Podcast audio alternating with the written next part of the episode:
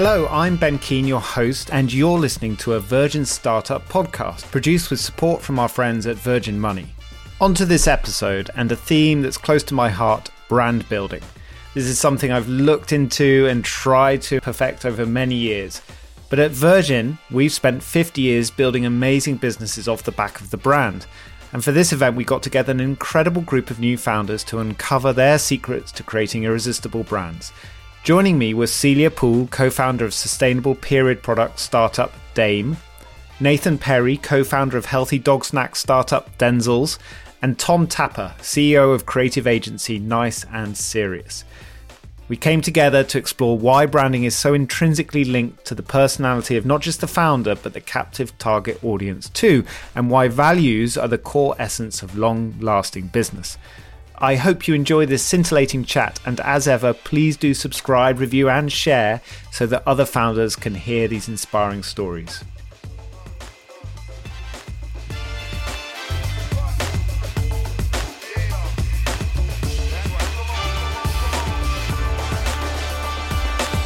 we will now introduce uh, our fantastic panel. We have three brands that are the kind of like, oh, I wish I'd, I wish I created that. And tonight we're going to hear about how they've done it. So we have got um, Celia from Dame for Good, a multi-award winning sustainable period product brand of business.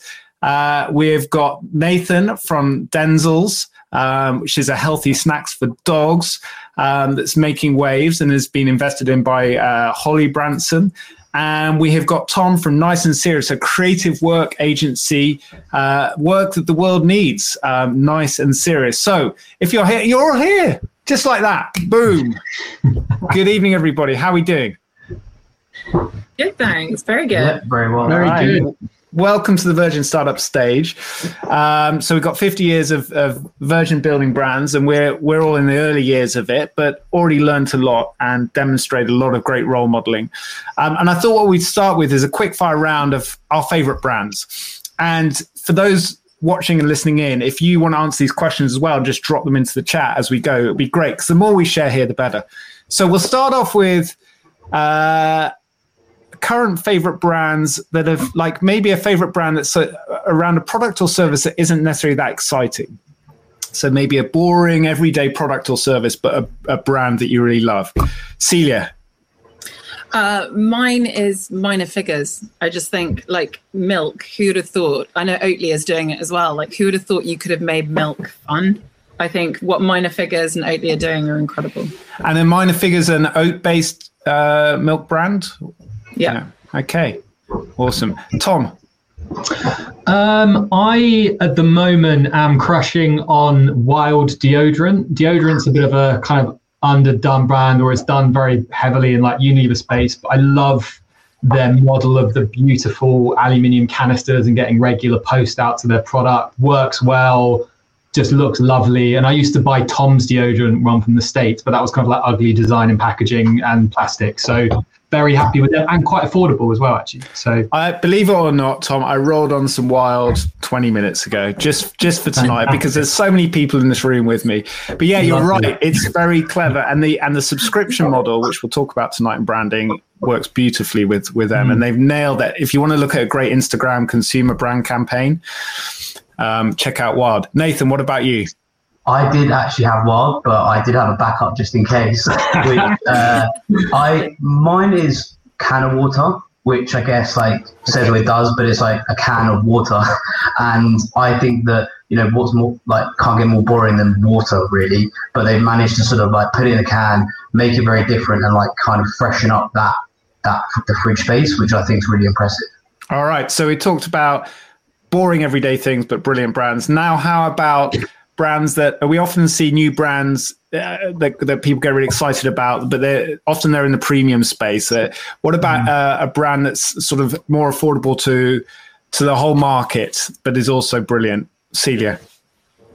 Well, I think kind of again, and I don't know, kind of like teeters the border of, of this, but Nudie Jeans, like I'm such a fan of any kind of jeans company that has repair shops around town that you can just send your jeans into. Like that is exactly what you want as a consumer. You want to know that your clothing brand isn't ripping you off just to buy more clothes, and I love that about them.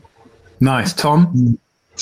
Um, again, it, I think it's quite hard to find a brand that's really bottom price, and there's probably a reason for that because a lot of other things are subsidized and have impact on the environment and stuff. But I would actually say Pip and Nut, actually the kind of peanut butter brand's pretty affordable. Like I've got two young twin boys. I go through a lot of peanut butter, and you can buy their big like kilogram tubs like really affordably, and and and they're they're lovely. So um, Holland and Barrett wholesale for your Pip and Nut big tubs. That's where you go. Rather than buy them very small in Waitrose for eight quid. Yeah, exactly. It's just about finding the right shop. Uh, Nathan, what about you? Um, I would go with something like maybe it's a bit of a trick answer, but something like Monzo, where like you know it's free to use and anyone can get involved, but it's kind of again like a lot different from a normal banking, and it's kind of trying to like freshen it up and, and make that a lot more fun. So that would be what I'd go with. Nice. And and the for those interested in in this space, uh, we had a good chat recently with Richard Walker, who's the MD of Iceland Supermarket here in the UK, um, which uh, uh, serves uh, a huge number of people every week on who have a budget of around 25 pounds a family. And so he's all about balancing out brands uh, quality branding and experience um, and environmental and social impact on a price point. So if you're interested in like you know food and and that world um, at that sort of level that's um, amazing leadership from iceland. Okay final quick brand question. Uh, best personal like what's the best brand experience you've had recently? Uh, for me, it's Elvis and Kresse. I love them. Again, going down the sustainability route, like they wholeheartedly believe in repurposing things. That all their products are made out of old fire hoses, and when they send them to you, they send them in old coffee sacks. So every single part of the process is really sort of speaks to who they are, and that's what I love. There's no compromise. And they've been upcycling old fire hoses for what 10, 15 years now. It's- Yeah, they're they're absolutely incredible. They just live and breathe their values, which I love. yeah, great example, Tom. Yeah, it's going to be a lot of uh, ethical brand chat tonight, I think. So uh, I am a big fan of Finisterre. I didn't put this on specifically, and I don't work for them, but I had a really nice interaction with them when I got this a couple of weeks ago. Actually, it came in their new, I think it's seaweed packaging, and it was just amazing. It's just a lovely moment where you put the packaging in the um, in the sink and you pour like boiling water over it, and it just dissolves into the plug hole, which is just wicked to see, like plastic just disappearing. So, uh, or kind of plant-based plastic disappearing. So, yeah, big fan of uh, Finisterre. and creating a visual uh, education and entertainment for children as well. But on that, my favorite packaging is Rapanui at the moment, which is like they've got this all paper, but it it comes with this like beautiful doodles on, and my kids just spend all their time doodling on. They get more value out of the packaging than I do out of the t-shirt. Um, Nathan, brand Um, experience. something that I use weekly, I'd say like Gousto, the which I really like. I think the you know for a company that's growing so quickly, like they are really trying to make the right changes to be environmentally and sustainably conscious, and like it sort of gets rid of that that choice and the boring food, and also just the wastage element, which is something I really like. So yeah, a, a brand that I like the experience of. You don't have to go to the shop so much. And so gr- another great example. And so what I've heard already from these quick quick stories is that there's a strong values piece in there. There's something around like uh, how it makes you feel, and then of course there's the the practical element of like what have you bought this for. So there's there's le- there's a lot of lessons already to take from those answers. But now let's talk about our own brands and stories. And if we can dive into a bit more detail about your journeys, and then go, Celia, if we can start with you. Um, take us back. So you, so you were reading history of art. Like, w- when did this journey and this this idea and this brand that's now really creating some waves begin for you? So, so yeah, I um, basically spent my twenties in the art world, never thinking that I would start my own company. Had a baby, thought, right, I want to do something that feels like it's got purpose behind it, but still thought I am not a founder at all. And then suddenly, through a kind of chance conversation with a friend who's now my co-founder, as you do, got to talking about tampons. And I'd always known that I wanted to do something that supported women, but I had no idea that it would be tampons. And and actually, the brand that we created, first of all, wasn't Dame. It was something called Sanitary Owl. It was a pun, basically, because we were a bit pissed when we made it up. Um, and and it was something that we ran with, but actually, for a few years, we were selling other people's products. It was a subscription service, but the pun eventually ran dry. And when we knew that we wanted to change what we were doing and create our own products, and make sure that the products that we were putting out there are environmentally friendly. So we created the world's first ever reusable tampon applicator. Um, we knew that we wanted a different name and a different brand for it. And that's where Dame came up. And I think the name Dame, we wanted something that spoke to women and was instantly recognizable as being a female product, but at the same time had a, a big sort of weight weighted history like we knew that we wanted a word that you needed to be dusted off the shelf that people knew but it, you know it had some kind of weird matriarch kind of tones of, of it. And that for us was really important to bring on board because we really wanted to be a voice for women. We wanted to make sure that women are using more sustainable products than they're currently using. The majority of products on the market right now are filled with plastic, filled with chemicals because they're not regulated in the EU. So literally, you can put anything you want inside of them and not disclose the ingredients.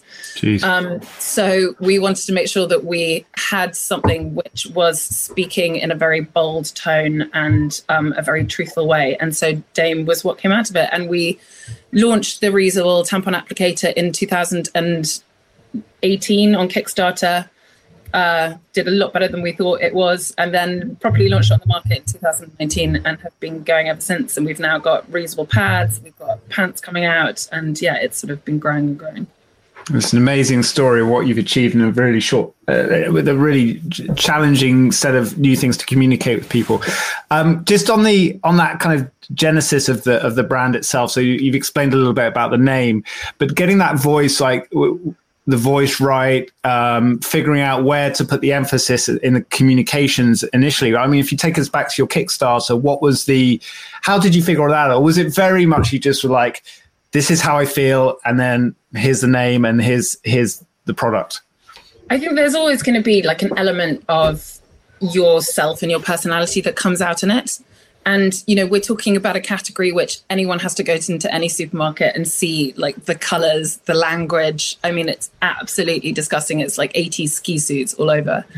And we knew we wanted to move away from this kind of negative language where it's talking about discretion and talking about being fresh and all this really, really pejorative messaging. And so we knew we wanted bold and forthright language. We knew we wanted a color that wasn't overtly pink um, and girly, a color that spoke to, you know, anything from a 12 year old girl all the way through to a sort of woman in her 50s, because essentially that is our target market. Um, and coming up with those ideas, I think it, we were really lucky. We had someone who we brought on to help with the with the branding who sat down with us and were just like, right, okay, this is what is your personality? What do you want this brand to be about? And through we started to build up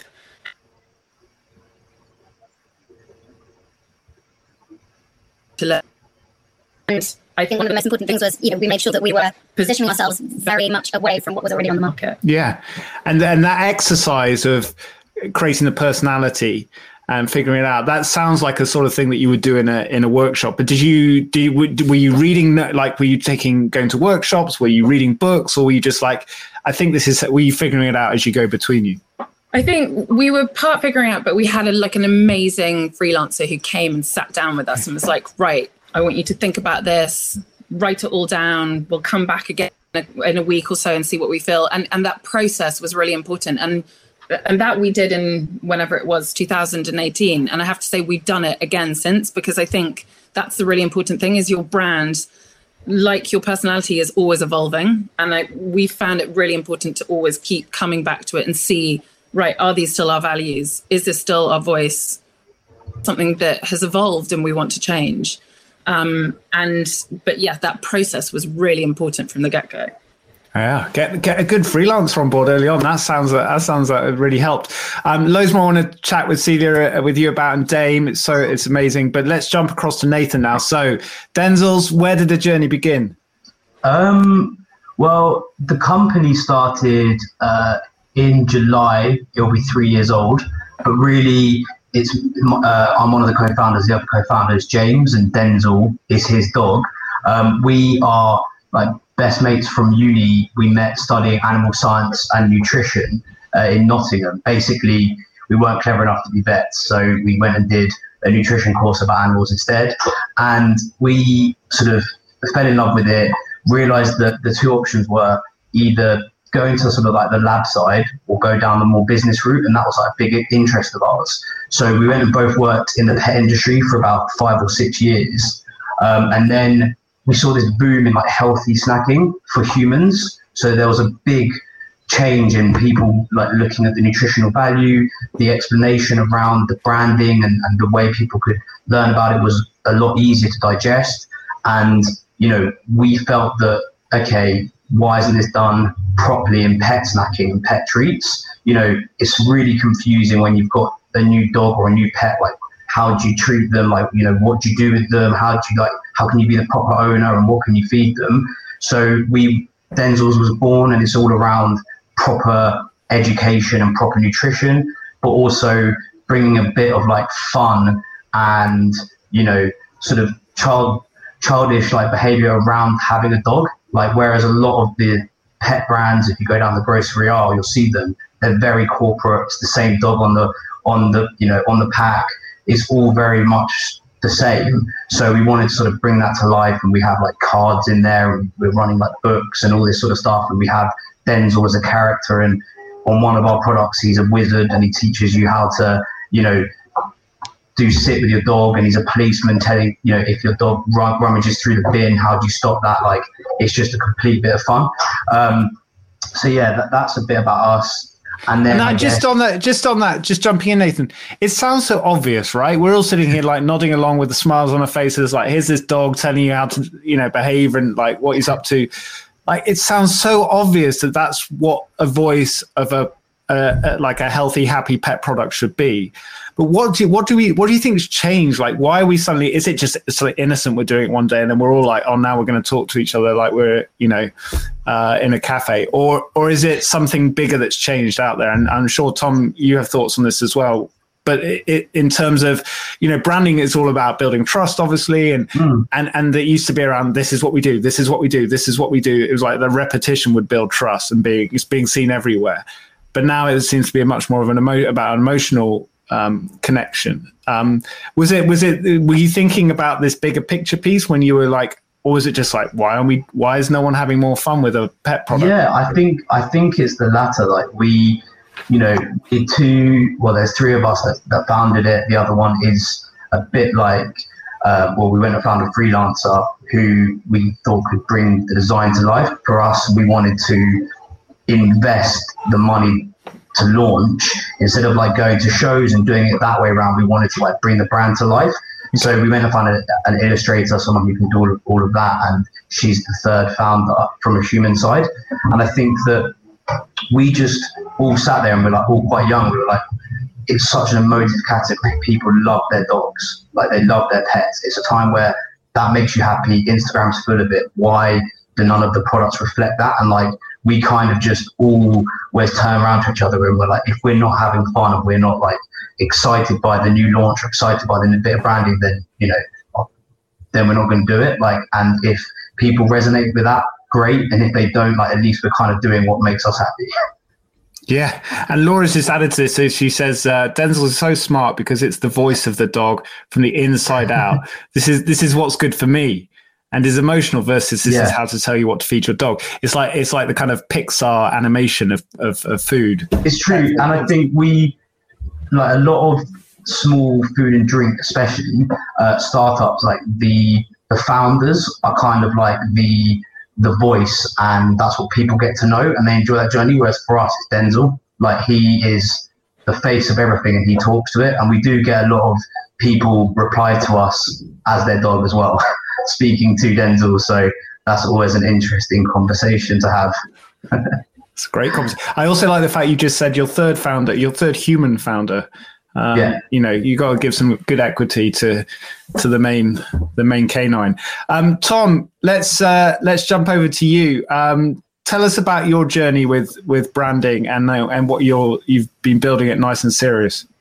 Yeah, thanks, thanks, Ben. Um, so yeah, so I my journey started. Um, I was uh, training to be an environmental scientist uh, about 20 years ago or so, and um, ended up being. I was incredibly passionate about issues like climate change and big kind of societal problems, and um, went off to study science communication to become a journalist and things like that. And I ended up doing this um, cycle ride across the country towing low energy light bulbs and made a little film about it. And uh, got across the country and realized that sort of no one gave a shit about climate change. I mean, this was like 2006 or something like that. And I sort of realized it, it, it probably wasn't that people didn't care about it, but rather the way in which we were telling stories about climate change wasn't really landing with people. So me and and the co-founder at, at the time decided to create an agency to try and tell more compelling stories about big social and environmental issues, or what we refer to as making creative work the world actually needs, rather than selling shit it doesn't. So, so we we created Nice and Serious back in in 2008 to do just that, to to to kind of use the creative skills that you find in the advertising and creative industries, but try and apply them to charities and causes and progressive brands that can't normally access those creative skills. So that was the whole remit to, to, to behind Nice and Serious, and that's what we've been doing for the last decade. And um, and obviously, not only that, I, I guess what we deliver, the creative services, is very important to us, but also whether we could create a benchmark for what a sustainable agency looks like as well, and how we operate and the decisions we make as a, as a business and brand ourselves. And and you are a B Corp, which we can come on to. But but 2008 to 2021, so that's a that's a decent chunk of time to be to be in this. What what have you learned? I mean, obviously the, the conversation around climate change now a crisis mm. has has moved on significantly, both in terms of the, the scale of the problem, but also the the engagement. Um, but what what is what have you learned about the branding journey uh, over the last decade and and it, it, you now got so much business that you barely have time to come and do a, a panel chat like this or is it, it, it is it now a lot more competition? Yeah i mean god if you if you the the creative industries are a fundamentally terrible business model if you are thinking about going into it. Don't. I mean ultimately it's a people business so it's very hard to scale right? So hmm. um, you know go into it if you're passionate about what you love doing which for me was all around storytelling and creativity. You know nice and serious it is fundamentally a lifestyle business. I get up i love working with big progressive clients telling stories for charities and things like that that's what gets me going. I, am not doing this to try and create money. I, I think it's it's a challenging industry because you're constantly having to dance for your breakfast. Um, today i've just been on three fucking pitches. It's exhausting. You don't know what's happening in three months time but it, it's also very life affirming. It's very fun. If you're a creative individual that gets stimulation from that it's it's a wonderful industry to be in. Um, but yeah, I have I just answered your question, Ben, or have I just yeah, no, you, that is a great answer. um, and uh, I, it's making me think about like how we. Okay, I would, let, us go. Let's get into the nitty gritty of branding itself because we've kind of mm. come to that that point where we've, we've shared our opening stories. Um, so, what's the definition, Tom, for you? And I mean, this is your this is your bread and butter, I know, but it's also uh, it's a it's a big question. What's your definition of, of what a brand is? Just to uh, you know, we've got 260 people here listening in who are all trying to figure out their own ways to get something or grow something in the world, and it's mm. very noisy. Whatever category you're in, even if you're trying to do something very different and disruptive, like Nathan and Celia. So, mm. how what, what's the definition, and how do you start the process? Yeah, look, I, I, mean, I did, I did try and write something really intellectual here, but I've, I've decided to pare this back. I mean, I, I think for me, how you would define a brand is is a, is essentially what do you stand for? Like it, it's a business with a backbone. For me, a brand helps you decide what's a distraction and, and what's an opportunity. You know, it, it's as much it's a much it's as much as a way to help you as the owner decide what you don't do as much as what you do. For me, okay. the brands that actually last are those that stand for something and are willing to say no as they are to say yes and take opportunities.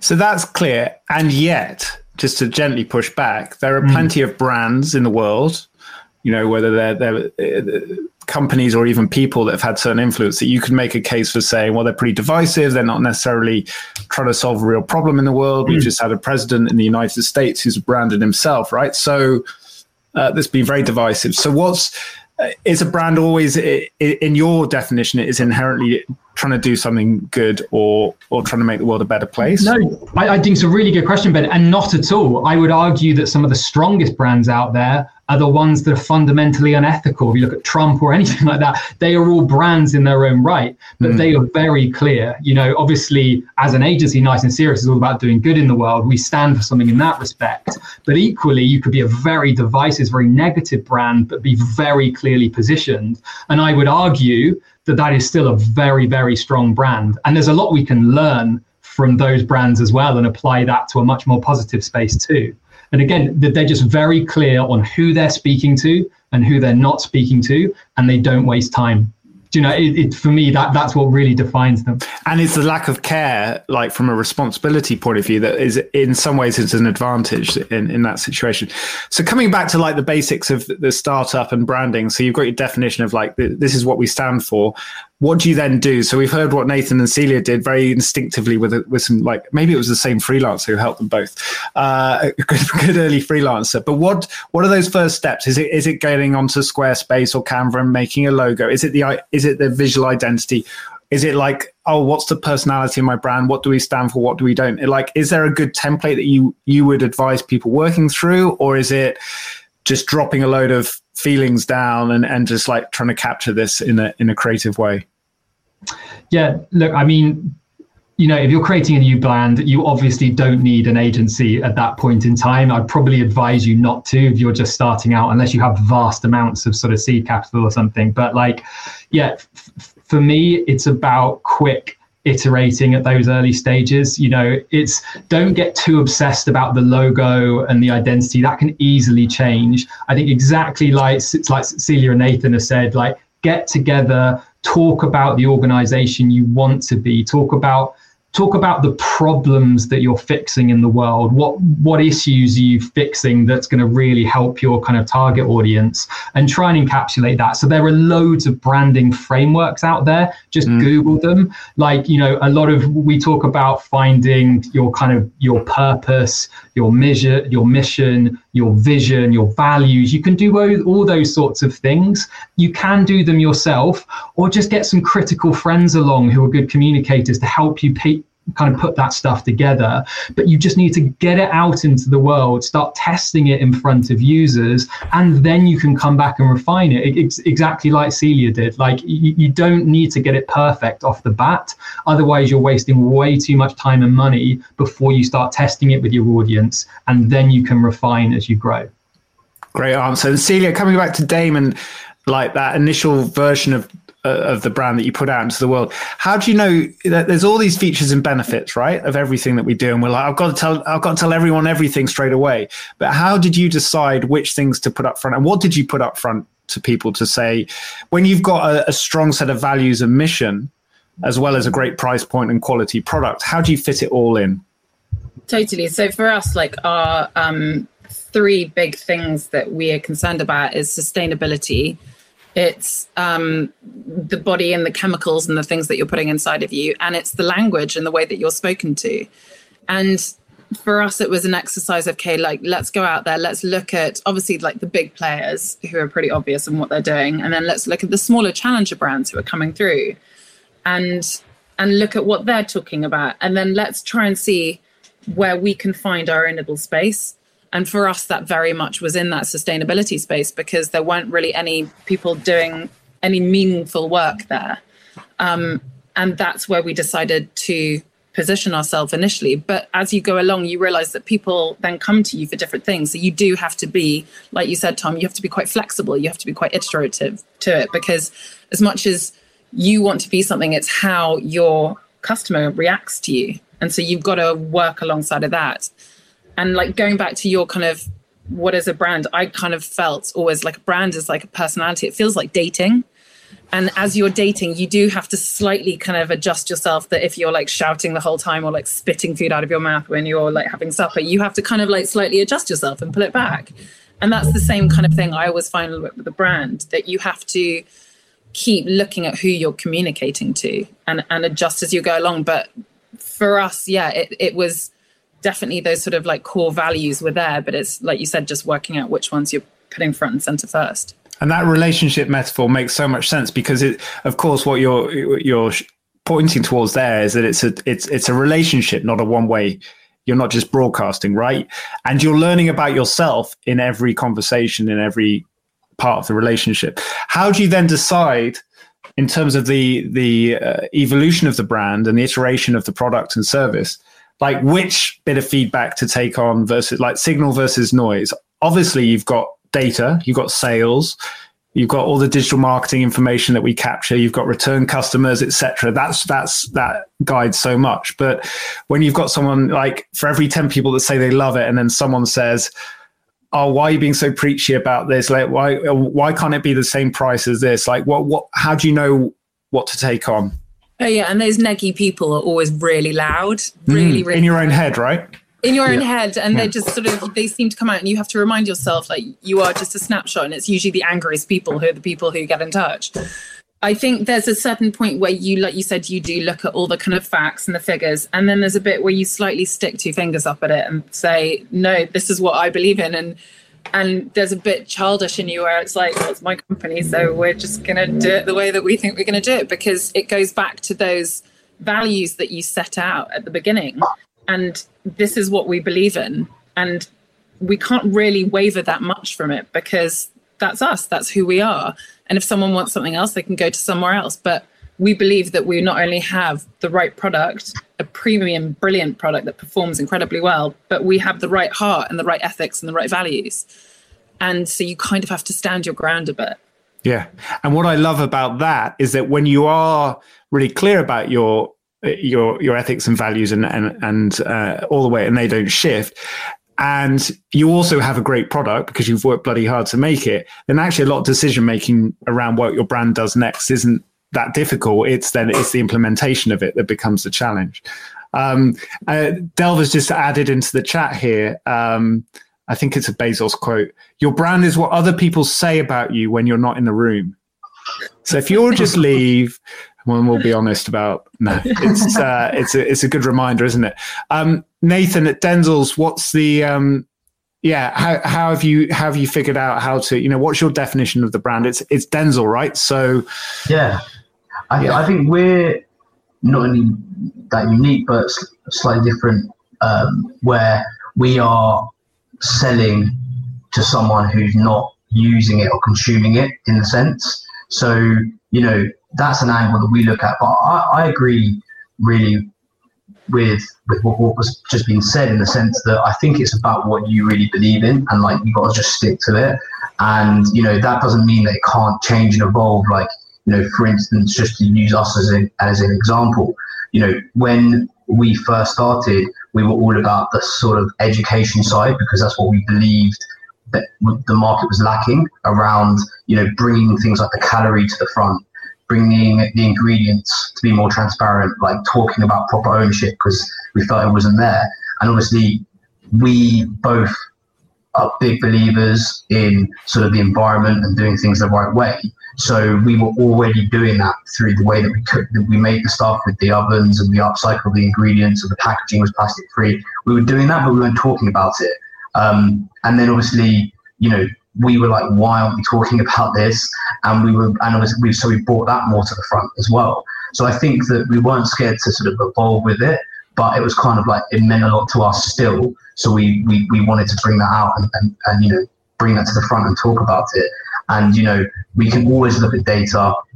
We can always look at like what we're being told is the next trend, but actually, you know, so are much bigger companies than us. They're also looking at the same data. They have a bit more money than us to be spending on it. So you know, we don't want to fight that battle. We want to sort of fight what we believe in and just do do as we wish. And like, you know, ultimately, if that succeeds, we're having fun doing it. And if we make mistakes, then you know, it's our own mistakes to make, and, and that's something that we believe in.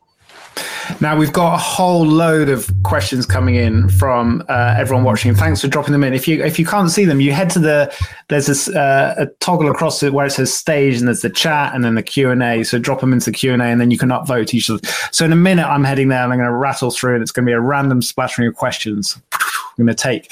But before then, I wanted to get an example from each of you of a successful brand campaign, uh, communications, marketing project you've done. Um, with your business and an unsuccessful one. So it'd be great to share a couple of examples um, with everyone. Celia, you're up for kicking off. Yeah, I can. The, I mean, it's unsuccessful one. Wow, there's like so many ones which I think they're just like a lot of ads that you put out and you craft so much and you think, oh, this is really going to cut through the noise. And then it lands and it's like, hmm. And that's where the beauty is when they do land, you can just quietly like shuffle them away and yeah. no one has to see them. But it's the but learning that's key. You want to get something, yeah. you want to learn from it, right? Totally. And like the key is to just get them out quickly. Like just don't yeah. sit on them for too long because if you craft and perfect them for too long, you know, who knows what's going to resonate. Um, for us, one which has been really successful was um, this bus campaign that we did uh, a few months ago.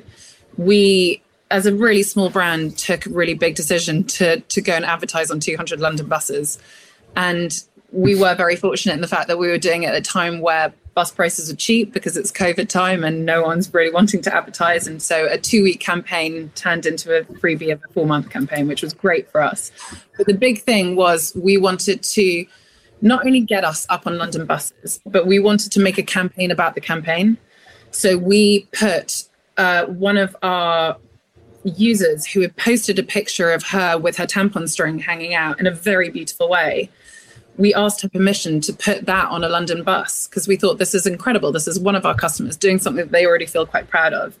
And it's part of what we want to do. We want to normalize this this topic and this subject matter because the most critical thing in order to get people onto more sustainable solutions in a topic where they don't really talk about it that much is to normalize it, is to get them to talk about it. So we put this on 200 London buses and then also did ran a PR campaign alongside of it to make sure that key publications were picking it up the fact that this was the first ever tampon string to be shown on a London bus. And that extra noise that was generated around it meant that this wasn't just an audience in London viewing these buses, it was a much, much wider audience. And that for us was has been really, really successful in just nudging our brand up that next level. And it's a great, it's making me think about the challenge that we all face when we're working our businesses every day. As we're so focused on, as you just described, like polishing that that ad, that great campaign, making it all look and work, and that you know you've got your data like your funnel and all all that stuff. And that's even before you sold anything. So you're like, oh, I hope it really works. And yet the bigger picture of like, why are we doing this? Why are we doing this? Why are we doing this? And then that image comes up. And you could have easily have just gone, oh, okay, that's but the fact you you you paused and you were like, well, hold on a second, and and then and then you brought it in and and executed it really well, and the result was was massive. That's a challenge, right? It's being able to keep the, keep a wide enough view. Uh, at, at, we're like, okay, how does this feel for someone who's watching or following this story? What, how do you put that into practice every day when you're consumed by running the business, a family, everything else that we're dealing with in life?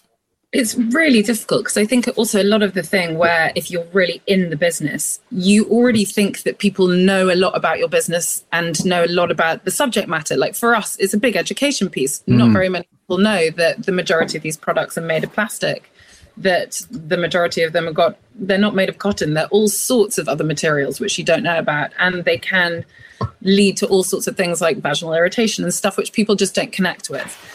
So you go into this and if you've been working in it and for a few years you automatically start to think that people know this. So you instead of sort of entry level getting them on you already sort of skip three levels.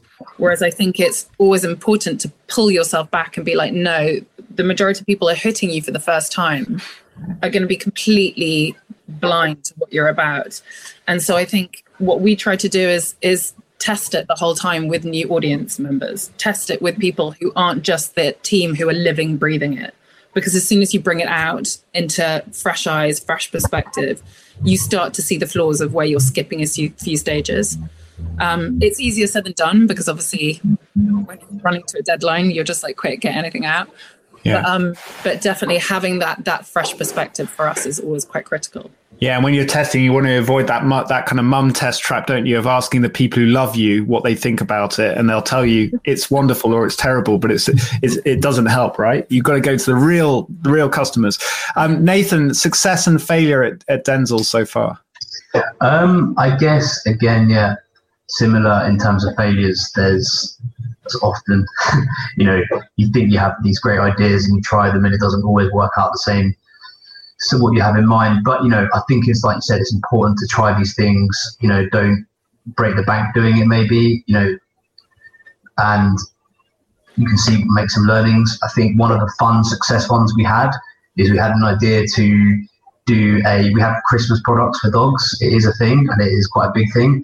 And um, we did a Christmas well walk around Hyde Park and invited owners to bring their dogs and dress them up in Christmas jumpers. I think we had something like 500 like sausage dogs come down and they were dressed up and it obviously got picked up a bit by the media um, because it was an awful lot of people because there would be like two or three people per dog and walking around and we handed out loads of um, treats and we stopped in one of the Whole Foods we sending them there to buy more. So that for us was just a lot of fun um, and it worked really well. And again we also you know brought our own people down to film that and we used sort of like content around that to make content throughout the year. So even around, you know, even if it wasn't just like Christmas stuff and Christmas jumpers, we were just like getting pictures with the dogs and the treats and getting owners and like utilizing all of that stuff to make a lot of fun content that we could use all year round.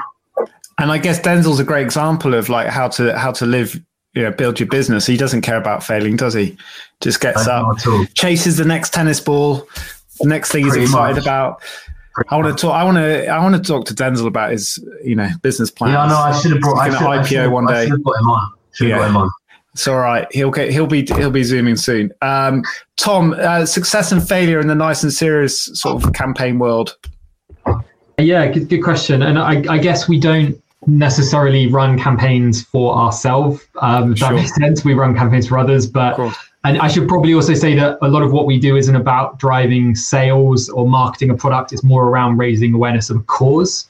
Um, so, I mean, obviously, it's a big part of what we do. So there's lots I could kind of pick on. I mean, probably like an interesting example would be some of the stuff we've done um, around social impact with Ben and Jerry's over the years. Mm. So we've launched. Um, I mean, they're they're a really interesting brand to work with because they are so um, that they're so kind of vocal about the issues they care about and they're not scared of going out of category, which is a really exciting kind of space to play in. So we've done some really fun campaigns for them when they've launched new um, products like One Sweet World, which was a ice cream where a pound from every sale went to um, support issues that promoted social inclusion. So we created a really big kind of film, kind of animated moment, um, which was timed to launch on the day that Trump was inaugurated back in whenever it was 16 or 17, which was all about story of a sour world turned sweet, uh, a, a, kind of fictional land overrun by the lemon party, and we made a Trump lemon. It was really it was really good fun, but that was something that landed particularly well because it was a very fun, playful message at a time of almost like mourning and outpouring, and that was one of the most organically share pieces of content they've ever created. But equally, sometimes we'll do stuff for them where you know, sometimes we've, we've done stuff around refugee and refugee resettlement, and we've done some what I would consider some really nice work, but there are some issues that culturally are just such hot potatoes. Mm. Like when we looked at, we did a campaign called um, Home Safe Home, um, and it was all about giving refugees the right to work when they're waiting for their asylum status. And I thought we produced a really lovely piece of content for that, but it, it kind of landed well, but then God, the trolls just came out for it. and then, you know, you can imagine their PR teams have a nightmare when they're getting like, normally they're pretty cool with that stuff. But, you know, sometimes we will, will just touch on a nerve with a really divisive subject. And, and that's part of the risk when you're taking on big, complicated, systemic But that's, but, but I kind of like, that that example maybe to one side, but it's also the point, right? Um, if you don't don't create this, I mean, it's the cancel culture and the divisiveness. We're all yeah. really tired of it, and a lot of us. That's what I, I'm scared about. A lot of conversations being shut down because people are like, "Sod it, it's too much. I can't cope with it." Versus actually, we need to have the truths told. And you know what I love about these stories tonight is they're just told in a creative way rather than maybe an aggressive way. Mm. Um, yeah just what I got, you made me think of one example I've been part of accidentally in the last 24 hours, a crazy story, which I have to share. so Greenpeace released an ad yesterday um, about the um, so many, so much of our recycling in the UK, depressingly not being recycled mm. and being shipped offshore, especially to parts of Asia and dumped and causing a lot significant social and environmental problems. I'm sure the UK is not the only uh, country that does this, but we're clearly really bad at it. Anyway, this ad is brilliant. It's like done as an animation, Boris Johnson drowning in plastic, literally. Um, and I'm going to share my tweet on the chat. I put this. To, I saw this ad, and like all of us, I'll be like, "What a cool ad! What dev- I think I wrote, "What a devastatingly brilliant ad." I've been on Twitter for ten years. This has gone viral, like my tweet of someone else's ad, and it's been viewed um, like 400,000 times on my Twitter profile in 24 hours. Anyway, so it's really interesting because I like my relationship with Greenpeace now has completely changed from one of like I've, I've, supported a few of their campaigns, and now I feel like I'm part of it because I've accidentally uh, channeled, like, influenced the campaign positively, completely by accident. But yeah, it's kind of weird. And now I've got all this d- debate about plastic going on on my timeline. Anyway, and I'm like, I run, a book, I run a book club. What's going on? You're now an environmental influencer. We'll be contacting yes, you. Finally, finally. so here we go. We've got we've got ten minutes to rattle through a load of questions. The one that's been voted up, and just jump in, any of you, yeah, whoever feels I've got an answer. Uh, William wants to know where can I find this uh, this one freelancer that you've always no a suitable freelancer to help you with creating your marketing and branding. Where do you look for freelancers? Uh, I mean, that one came through like a, a contact of my co-founders. I think it's we really wanted to have creatives who were women because we were producing a product majority for women. And that was really important for us and someone who also got the whole sustainability thing. And this was quite a few years ago when it still wasn't that kind of fashionable to get. So you've got to have someone who can meet and understand it's again it's speed dating. You meet a few people see who you connect with see who really gets your company because if they trying to do then they're going to really easily translate it for you. Perfect. Any other tips on freelancers? I guess like our example is we built sort of a library of other brands not in the same category that we loved.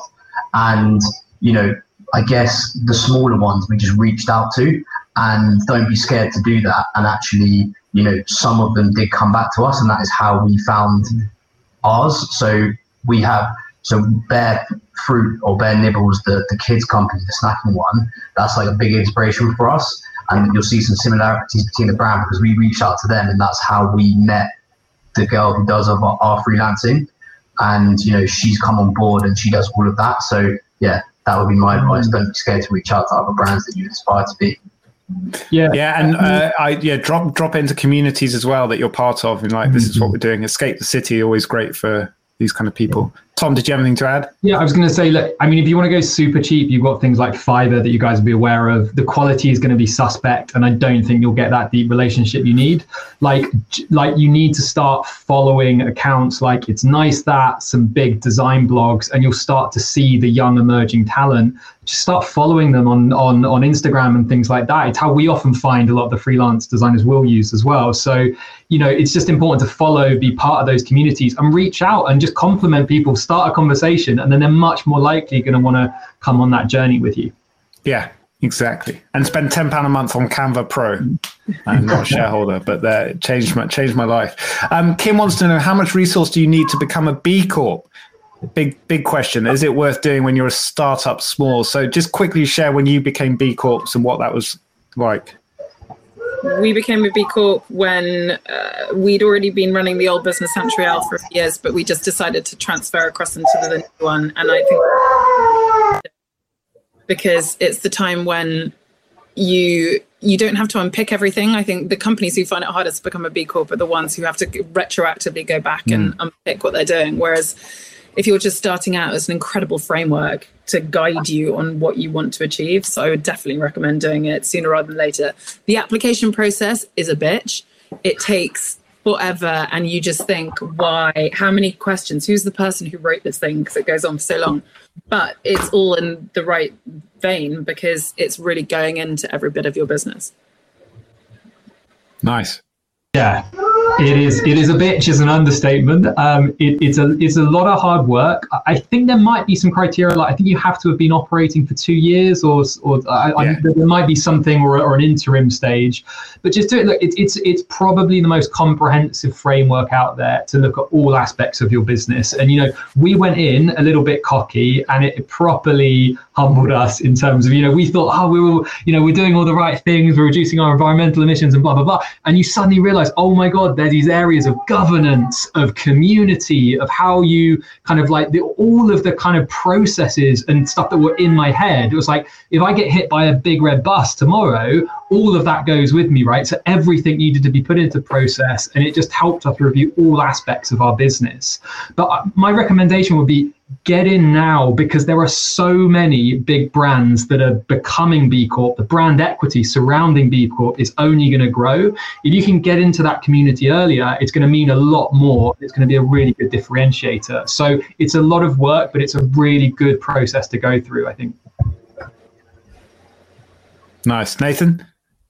Um, I mean, we're actually not a B Corp yet. So um, I guess what we can say is that, yeah, it is a lengthy process, but it's one that is worth undertaking either right at the beginning or maybe when you do have a bit of help. So if that, you know, whilst it's very important, obviously you also need to be keeping your eye on other things. So you know, just just to take just to take that on board. Just balance out. I'm going to quickly celebrate with a B Corp beer. Brewdog have crossed the crossed the line, and they're shouting very loudly about it all. Um, but uh, they sent some beer, so I'm going to drink one of those. Um, uh, Ryan would like to know, Celia, did your Kickstarter organically fly, or did you invest in a paid for PR social strategy, so crowdfunding? So we, yeah, we did Kickstarter. We decided to put a really small amount. I think it was about two grand into PR behind it. So just like an agency who could get in touch with publications. And again, like that was amazing. But I think it was the hype that suddenly came up because David Attenborough had just dropped Blue Planet 2 like two months before. And so there was such a swirl of like all the press trying to find companies like ours who were trying to reduce plastic waste that we got caught up in that. And it was really good to have a press agency who could help with that. So it's one of those things to be mindful for. I think you do need like a little bit of help with it, but I wouldn't overly invest because usually at that time you kind of need the money for a reason. Um, but yeah, it was it was a lot for us timing. Anyone else been involved with crowdfunding? No, stayed away.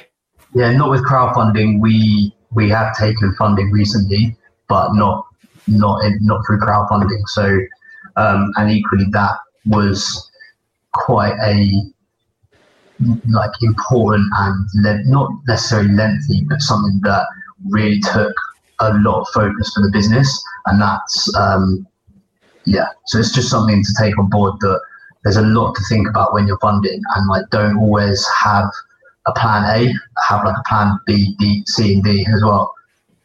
Definitely. Question here for you, Tom, um, from Damaris. I'm at the beginning stages of launching a creative agency. How do you differentiate yourself in such an oversaturated market?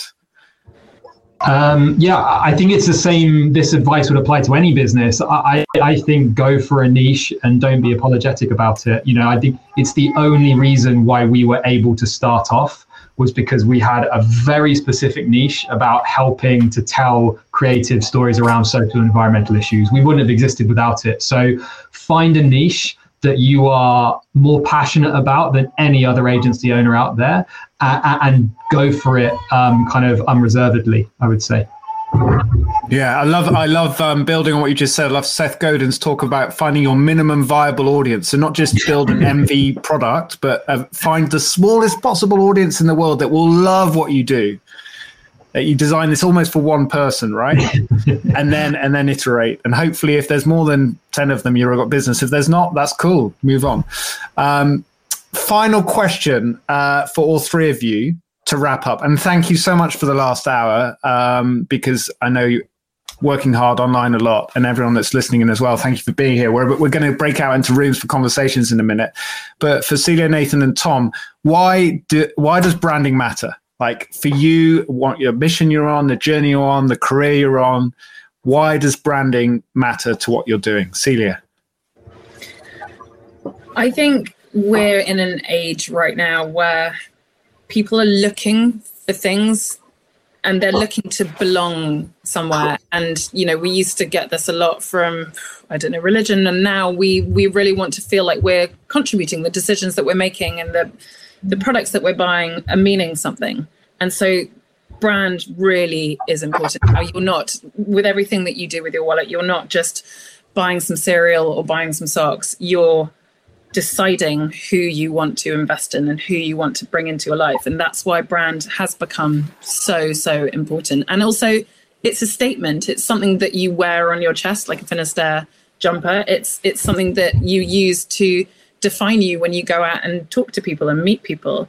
So it's incredibly important. And now we're seeing this added layer of importance of the whole environmental angle. The fact that we all know now that we are in essentially a crisis and therefore people have to decide you know which line you want to be on. Do you want to be on this side of it or do you want to be on that side of it? And and i think that added layer has become so interesting because it's meant that a lot of companies have had to really step up in the way that they communicate their environmental um, values and the way that they want to go forward. So it's for me like a really interesting time for brands because that environmental thing is almost now becoming a have to rather than a nice to have. Yeah, you don't want to be on the outside. You're going to join the dancing man or woman in the middle.